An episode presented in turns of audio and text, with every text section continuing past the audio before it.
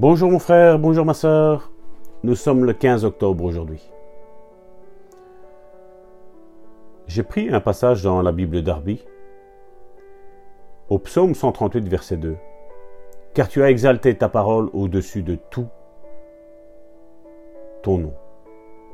Je répète, car tu as exalté ta parole au-dessus de tout ton nom. Point. C'était le psaume 138, verset 2. Le titre de cette méditation d'aujourd'hui est Que dit la parole de Dieu? La plupart du temps, nous acceptons le témoignage de nos sens physiques, au lieu d'accepter le témoignage de la parole de Dieu. Que dit la parole de Dieu? Au lieu de nous arrêter pour poser cette question, nous permettons à nos sens de nous dominer. Or, on peut poser cette question sur n'importe quel sujet. Par exemple, que dit la parole de Dieu à propos de la maladie? La parole de Dieu dit que Dit-elle quelque chose à propos de la maladie? Certainement. Ne passez pas tout votre temps à décrire la gravité de votre maladie, le genre de, vos symptômes que vous avez, ou ce qu'en dit le médecin. Si vous continuez ainsi, vous mourrez, ça c'est sûr et certain.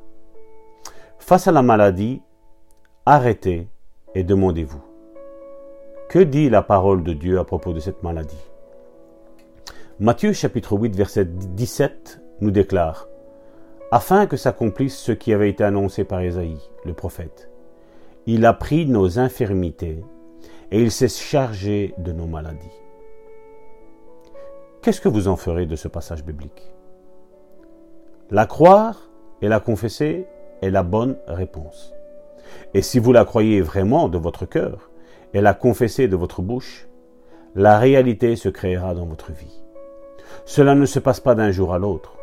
Il faut mettre en pratique continuellement la parole de Dieu pour qu'elle soit efficace. Il se peut que vous deviez confesser des Écritures pendant un bon moment, mais si vous persistez sans abandonner la partie, la réalité se manifestera. Alors mon frère, ma soeur, nous avons pris notre croissant.